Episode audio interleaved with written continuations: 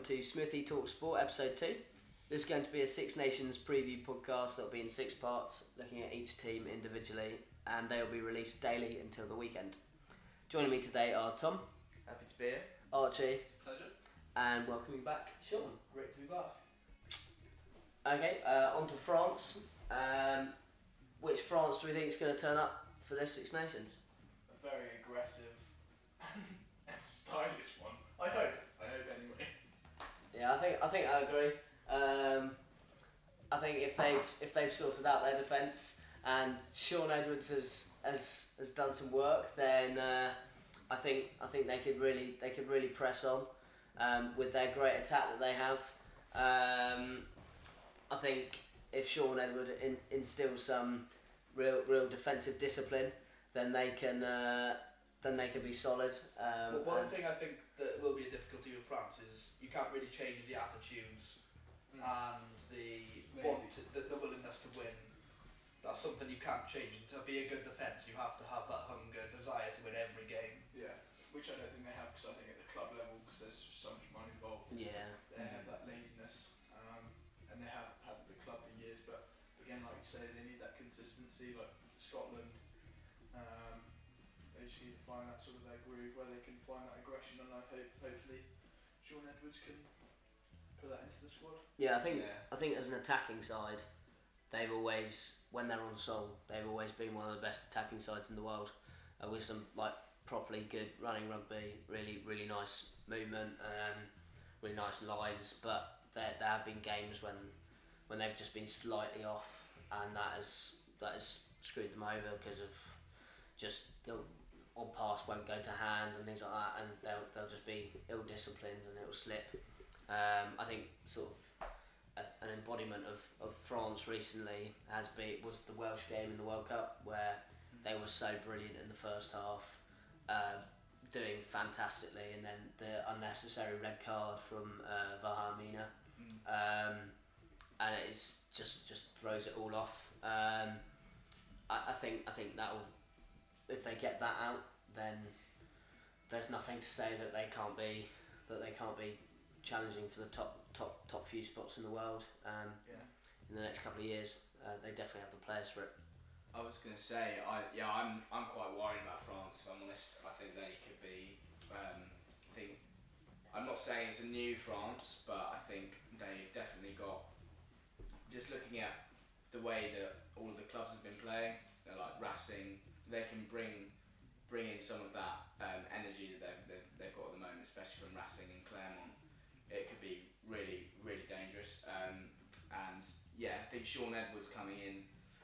It'd be interesting to see a new kind of if, if he changes if he can change the defence. Um, as you said, like over the years, it's been for them. It's just been about trying to outscore, and at the moment they just can't outscore people. So yeah.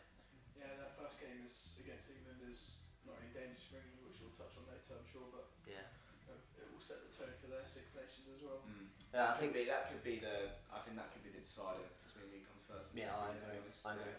um, I think they uh, the the the appointment of, of Shaun Edwards, as if we haven't said his name enough in this podcast, but like. Um, We're going to call it the Shaun Edwards podcast. I mean, at at this rate, we might be. Um, going going outside of the French system, I think, was a really good idea um, because recently I think it's gone very stale, uh, and I think the, something that showed that was Bastareaud being around for as long as he was Oh. because he'd What was he doing there? He'd- like sort of what Bas- a waste of space. Yeah. Li- literally space. Was Like a captain well. he was Yeah. he was he was captain. He was starting every game, and he was a good few years past his prime, and just you, you got the impression that he didn't care, He didn't. and. Um, That's why he went to America for the monies. Yeah. and uh, sort of, and there's like, just, it, it just the, it, him just embodying the entire um, stale nature of, of the French rugby system. Hopefully, they can be a bit um, fresher now with some with some new faces in. Um, yeah, um, I think there'll be good Six Nations for, for France. Mm. They've Um, definitely got the squad. They've got players like Italy, but it's whether or not they can sort of. Um, That's always been the issue Fast, So they've always yeah. had players. Oh, Teddy Thomas wing. Fickou. Um, Fickou. Yeah. Loads of players. Yeah, I for me, he's a weird one. He's like a bit like um, sort of tipper for Wales. A bit too old. Uh, I think he needs to go. Really? Yeah. I think he, he, sca- he scares the life out of me. I think he just that he's got that go forward. Is he in the squad? Is. Is he no, not? he's not in the squad. No. Oh well, there's no point talking about it then. But yeah, I mean that that's quite surprising actually. I would have thought I would have put him in I'm, there. I'm happy they didn't put him in. yeah, I think that's a good, good, good choice. Um, but players like Baptiste Serin and things like that. Oh yeah. Yeah. Penaud. Penaud as well. Penaud. He's Um, big. Yeah, um, Teddy Thomas, um, Yeah. Ramos. Yeah. Uh, they've, they've definitely got some very, very strong players in there. Um, Good young ten. yeah, um, and whe- whether they, well, it, it'll be a case of whether they can get them all working together as a unit, and, and certainly a I lot think will rest on their defence. Yeah, I think they just need to pick the same squad week in week out as well. I think especially last Six Nations they did a lot of chop and change. Um, Yeah. But I guess yeah, in tournament rugby that can be good, but again for a country that sort of wants to rebuild their rugby style, they need that consistency. One thing you may want to question is their fitness levels compared to the likes of Wales and England. Mm. Um, they've always struggled late latter ends of the game, especially against the big sides. Yeah. That's very true. And I think that's because cause I remember someone saying that their conditioning, medical sort of science behind all of that is very old school, Yeah, and they haven't sort of been keeping up to date with that part of the game.